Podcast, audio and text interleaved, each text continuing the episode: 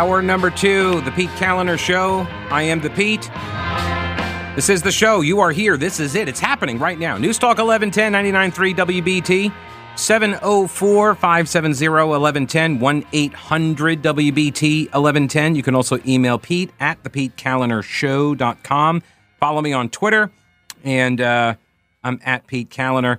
Uh, in the last hour, at the very end, I started talking about uh, tetanus shot, how uh, my doctor did not know what the price of a tetanus shot was years ago when I first got my HSA. And I started asking, what's the price of this thing? Well, and here, and it, what actually prompted it was um, that I had uh, plantar fasciitis, which is way more fun to say than to have, just as a heads up. If you can avoid getting that, I recommend you avoid getting it.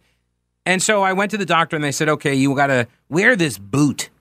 You got to put on a boot and when you sleep. And it's like a ski boot.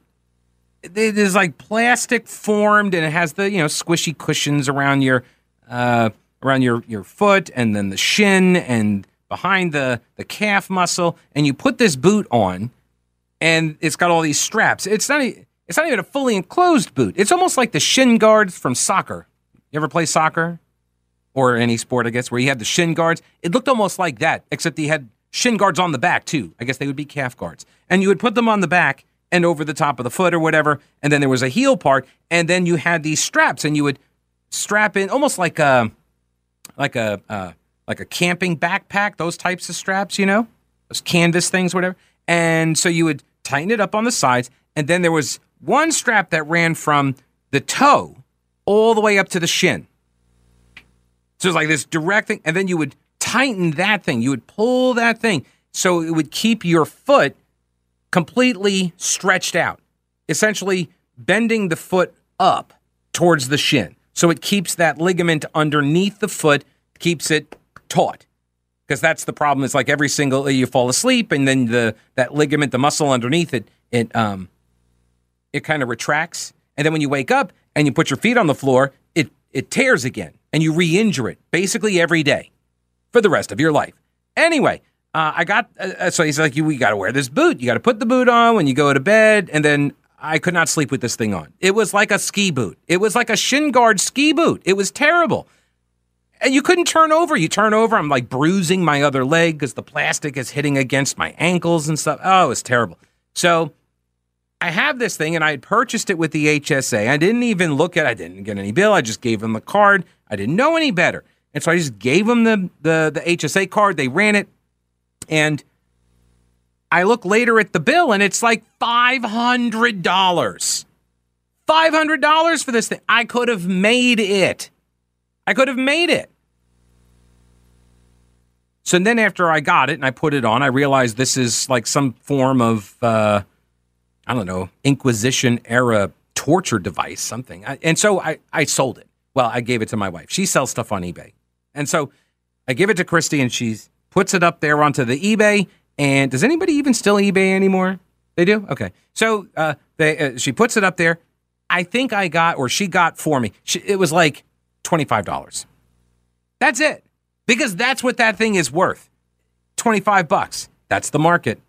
And ever since then, I said, I'm going to ask what the price of these things are. So when I went back in several months later, got my checkup, and uh, he recommended a tetanus shot. I asked him how much, and then it was like 70 bucks or something. And, uh, and he said, just wait till you step on a nail.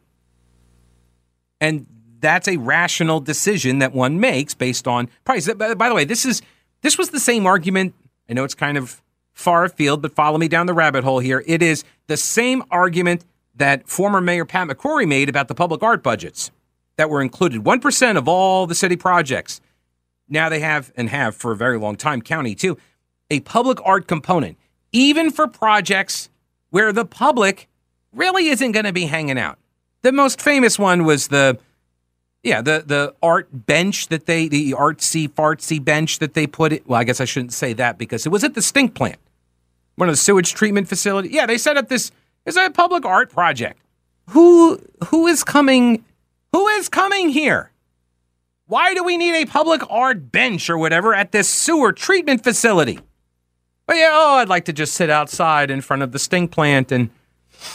right. What, really? I could understand if it was a public art project that was more, you know, olfactory focused, more about the sense. Uh, you put like, you know, you put a, a 10 foot tall Scentsy out in front that melts like, you know, 70 pounds of wax emanating these beautiful aromas in the area. That I would understand. But a bench? I need to sit on this bench. Or what was the other one? It's over at uh, where Thomas Street Tavern. Uh, I'm, I'm drawing a blank on the yeah the old Penguin. Uh, Penguin was over there, and uh, uh, Central over on Central Avenue, and that bridge. I think it's still there. The artwork they put up this like this uh, uh, off of the wall along the side where you walk along the sidewalk, and they got the concrete wall. And then what do they do? They installed this this like glass kind of contraption thing, like a barrier. It's a wall. It's it's a it's an artsy wall on top of the concrete railing. And it's supposed to represent the stream and the nature and all. Yeah, that you blocked from my view when you erected the art project. Literally blocked my view of the thing that your art represents. Why? Am I not allowed to see the real river below me? Am I not allowed to see the, the trees and the nature? This was one of the things they did at the original arena uh, schematics when they presented those things. I know I'm dating myself. It's been 15 years now, but one of the original uh, components of the big arena project lights that represented trees. Lights that represented trees. Why not just trees? That's what the council asked. I think they eventually did just put trees because the original renderings were heinous. I could go, I mean, I really, I, I could go on. What about the frisbees sitting along South Corridor light rail line? Those big frisbees, those big clay looking frisbees that are stuck on their edges in the ground. The artist that did those also sold like the exact same project to some other city. he just changed what the explanation was. That's why I call it art by explanation. Like you look at this thing and I don't even know what I'm looking at. Is this what, what is this? Like UFOs? Some some like some clay UFOs just crash landed here. There was like three of them in a row. What what is, no, it represents the plows of the farmland or whatever, whatever. And then he goes to some other city, sells them the exact same project. Oh, I mean, I get, I get it. Like you're an expert in making the clay frisbees, so you just got to keep making them and selling them, and and hope to keep getting public tax dollars, which is automatically put into the budget. All right, I wasn't even going to get into this, but I watched the city council meeting last night. I watched it, and oh my god, are we still talking about arena funding? Apparently, we are. So what? So I go away for eight years. I come back. I make it sound like prison right there. I come back and I get to I get to be in the middle of a another arena funding fight. Coincidence? Definitely, yes. It's, it's definitely a coincidence. But still, they're also arguing about the the streetcar line. And I heard the mayor pro tem last night, Julie Eiselt, said, What do we even build this for? Oh my God. Exactly. Precisely the question that like half of the city was asking a decade ago. But glad we're all coming around on that now.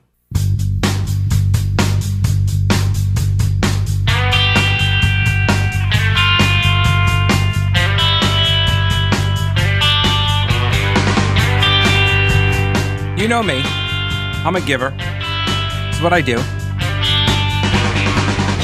Last night I watched the Charlotte City Council meeting, so you didn't have to. You're welcome. And uh, they're literally going to bury the bus station. The transit center in Uptown, they're going to bury it under the ground. Literally, they're going to hide it underground so nobody sees it, which will totally solve the problems. Um, yeah, it's part of the it's part of the big arena redevelopment package. City of Charlotte proposing $215 million in investments, because of course they're investments, It's not spending, it's an investment that would upgrade the Charlotte Hornets home at the Spectrum Center and build the NBA team a practice facility for $60 million. Under the proposed deal, the city would extend its lease with the Charlotte Hornets through 2045. Do we do we want to extend the lease to 20? oh, I kid, I kid the Hornets. Full disclosure, I worked for the Hornets for a season. But that was before they went to New Orleans. So it was that team. It was the George Shinn operation. Then he moved away because we wouldn't build him a new arena and uh, with the skyboxes and everything else. And so he took his team and went to went to Noland. And uh, well, first he got Ray Wooldridge. That guy was just weird looking. Anyway, they moved to New Orleans and uh, and then the night after the uh, the Charlotte City Council election, I'm sorry, not the night after, the night of the Charlotte City Council election, uh, I was down at the Grady Cole Center, and the candidates used to come on by, and they would do interviews and the like, and uh, they started that night talking about a new arena deal after voters had rejected it. Voters said no in a referendum that we got the Hornets to pay for. That's the most like, kudos to them for that. They got the Hornets to pay for a referendum, and it was for a new arena, for Knight Stadium, for a bunch of new art museums, and all, all sorts of art spending. Uh, everything on that list was rejected and then built. That's, yeah. So that, that happened about 20 years ago. Uh, so that's how we got the arena. It got built because we were like, oh, we're going to get another team. We're going to get another team. And everybody was like, it's going to be Larry Bird and ML Carr. They're going to be the new owners. It's going to be fantastic. And then the NBA was like, thanks so much for the arena. Here's Bob Johnson. Everybody was like, what? And then Bob Johnson came to town and I, I, I kind of ticked him off a little bit because I asked him, hey, look, you were trying to make a buy for the Wizards, which used to be called the Bullets, but you don't call them that anymore. They're love projectiles now. But the Washington Bullets, now the Wizards. Uh, when he was trying to buy that team, he was like, uh, "I would buy, I would build my own stadium, my own arena. I don't need taxpayer money." Because the guy that he was trying to fight uh, uh, uh over the franchise for uh, was demanding public tax money for the arena. So Johnson made the pitch that he'll pay for it himself. But he got here, and no, thank you very much. I'll take the taxpayer money. and so they built the arena. Bobcat Johnson took over. Uh, team was terrible, called the Bobcats. Uh, and then the NBA finally uh, came to their senses, and I think this is the only example I'm aware of where they gave the team name back to Charlotte, the Hornets. And then, what are they called now? The Pelicans? What a terrible name. Terrible name. Anyway, um, the uh, so that so now the Hornets are back and uh, playing just fantastic, as I understand it. So, just as a heads up, uh, you know, I, have look. I've never been a sports team owner. Uh, I've never been a billionaire to own a sports team, but I just think that if your team is not so good, it's harder to ask people, you know, to pony up hundreds of millions of dollars to you, the billionaire, to build a new facility so that's one of the things here. The Hornets apparently did they expand the rosters in the NBA or something? Are you aware of this? They're you now allowed to have more people on your practice team or something, or something like that. Two-way players. You could turn your mic on. Yeah, just yeah, turn your mic on there, Bernie. Yeah, they have two-way players, two-way contracts. Two-way contracts, so they can play in the. Because right, a two-way player sounds like something different, and I'm going to get into that line uh, with the LGBTQ uh, flashcards and the uh, the legislation. They but, may have expanded it by a couple players. I don't want to give out false information, but I believe that they did. Well, you are aware of the you are aware of the nature of this program, right? That's true. oh, come on. Uh, look, all right. So they need a new practice facility because now they have more players. So more players means they need a whole new court. They need two courts, and they only have one.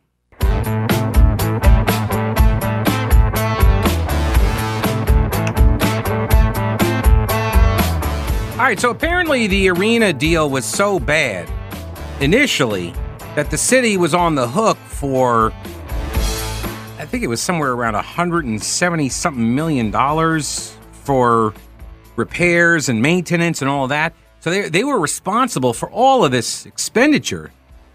And this deal that they talked about last night, it's incrementally more, yes, but it's only a little bit when compared to what they're already on the hook for. So they said, let's just go ahead and do it. I mean, they, I mean, they didn't say it like that, but sounds like they're gonna they're gonna go along with it all. Uh, there was a quote here, reading from uh, the Charlotte Ledger.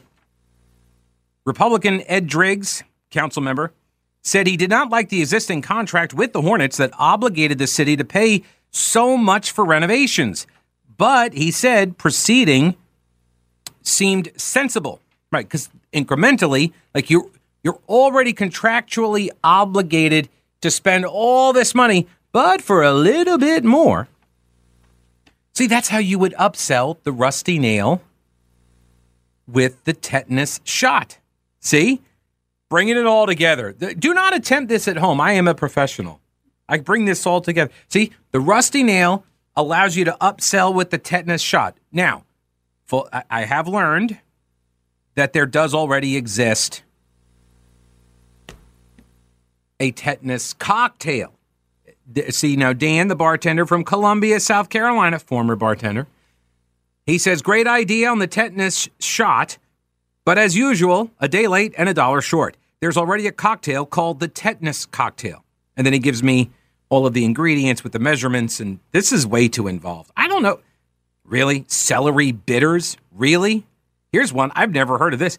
Ang- Ango Angostura Angostura bitters. It's like three different bitters orange bitters, herbal liqueur, triple sec, drambuie, or honey liqueur, and scotch. That's just, that's too much effort. Too much effort. Stir with ice and then serve. Thank you for the, but he was a bartender, so he knows all that. Now, um, I will say, this is a totally different thing, Dan. This is the tetanus cocktail. Mine's the tetanus shot. Totally different. Rusty Nail in Atlanta was a gay bar in the 90s as well. Oh, all right. I, well, I would not know that either. Thank you for the uh, information. Um, I also had uh, Rusty Nail Pete taking me back to college days. Dollar pitchers on Thursdays, Potsdam, New York. I guess there's one in upstate New York. Oh, all right. Do not send me messages about where Potsdam is or is not, whether it's upstate or Western North Carolina. I don't know. I'm from Long Island. Everything north of the Bronx is upstate. That's never cared to learn anything more about it. Um, because I left at age 17. So I had no need to. All right, back to the arena. Renovations and a total package price tag $215 million in investments including a new practice facility because now the NBA roster is increased by like two players. And so now you obviously need two courts. We only have one court. So they're going to get a new court. And then there's going to be some, uh, like some health, health facilities or whatever. So where are you going to build this thing? Where does the, and they're calling it something else. They're calling it like an event space or event center or something, which kind of prompted some confusion among the council members. Like, is this open to the community? And of course, it's not. Uh, so, what is this thing? It's the practice facility, and they're going to make you know some new locker rooms and some some new things for the players and all that. So, okay, fine. And this is what you have to have in order to compete. oh, is that is that why we've seen the performance out of the Hornets that we've seen? Is that they don't have the second court with the the lockers that explains it. All this time, we hadn't made enough investments. Now it makes sense. Okay. I mean, I was curious. Look, I haven't paid attention to the NBA in a very long time. Ever since I, when I got up close and I worked for the Hornets for the season, I was like, I got very disillusioned. That's where it started.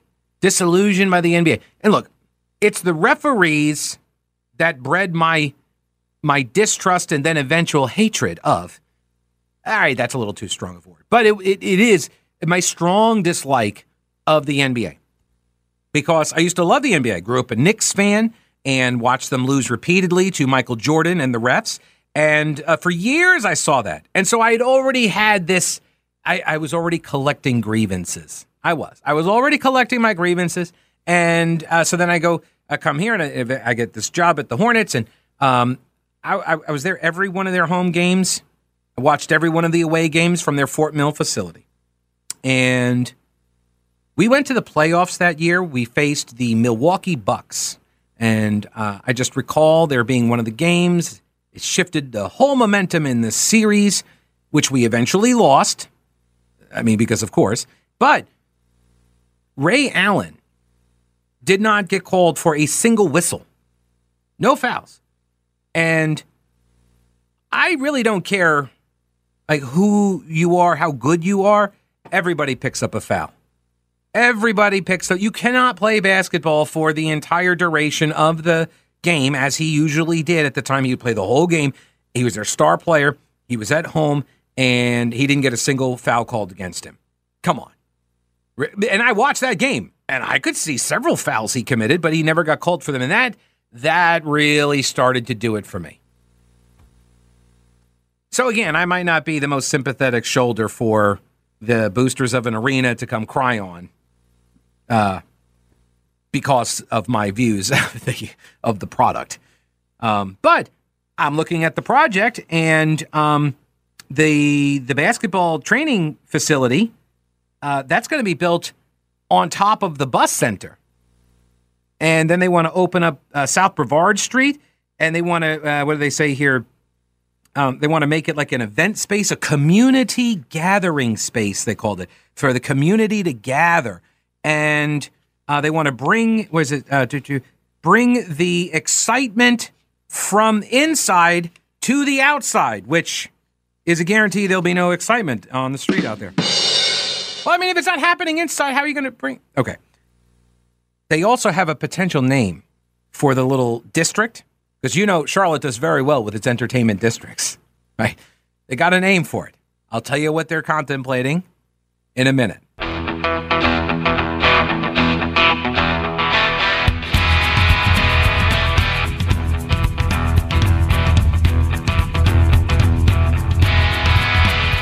George Thorogood and the Destroyers.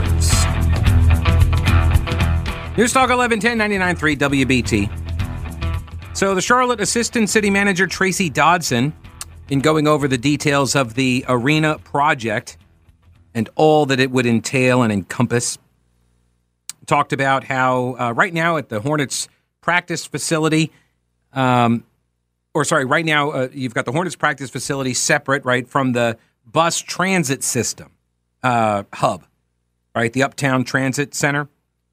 That transit center on that site, that would be where the new facility would go.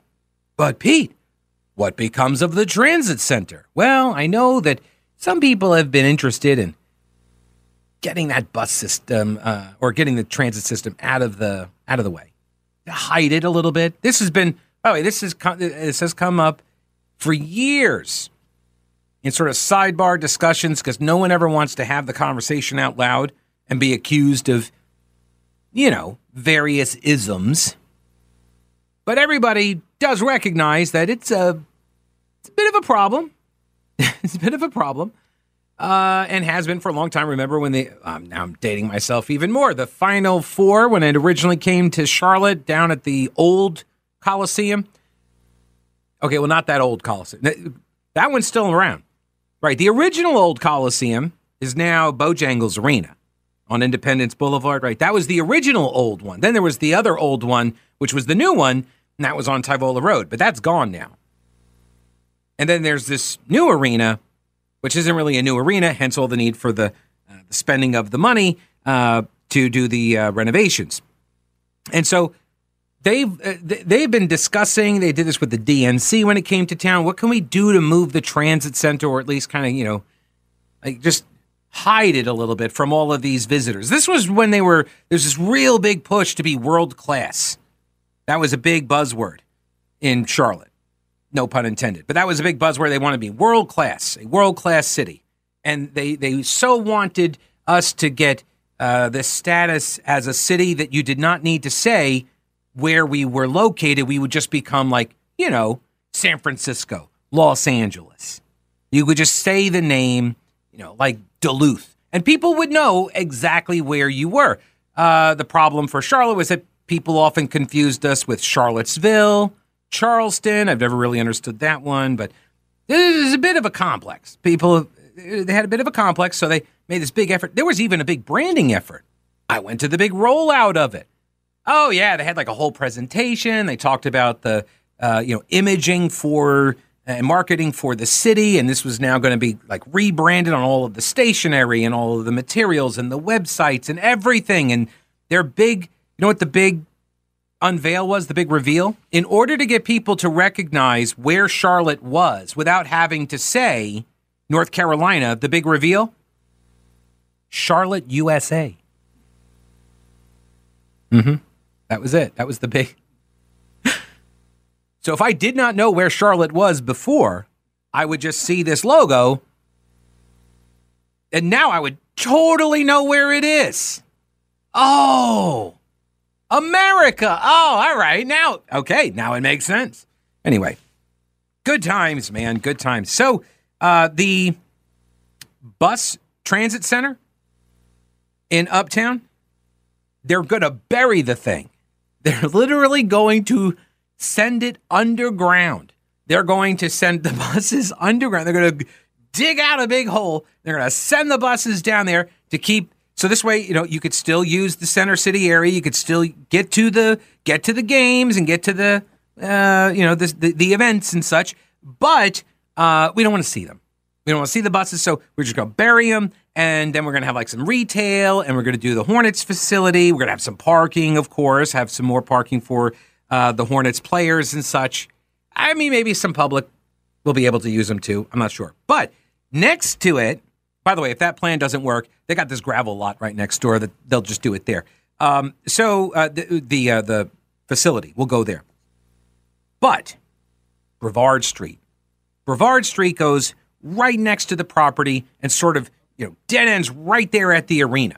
And so the idea is, hey, let's create this street where we can have parties and I'm assuming riots. I mean, you, no, I mean, you, you really should plan for that, right? This would be the riot place. Well, this it takes it out of the parks. You don't want them at the parks. And it doesn't make sense to be if you like really, if you're going to be stomping around Romare Bearden Park and you're chanting whose street, my street. It just doesn't make sense, right? But Brevard Street, a community gathering space, well, you could make that chant and it totally applies. Plus, you're not very far from the police department right there, too.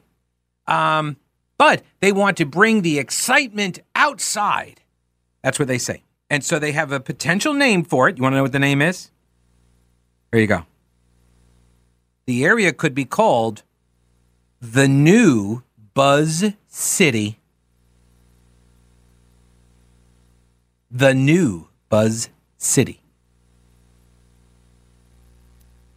I think that's a a wasted opportunity. I think they really missed an opportunity. The obvious name is the Buzz Station. Obvious. What what am I missing here? Jody. Hello, Jody. Welcome to the program. How are you? Hey, Pete. How's it going? Hey, good. What is going on? Great. Yeah, Charlotte native here, uh, uptown business owner.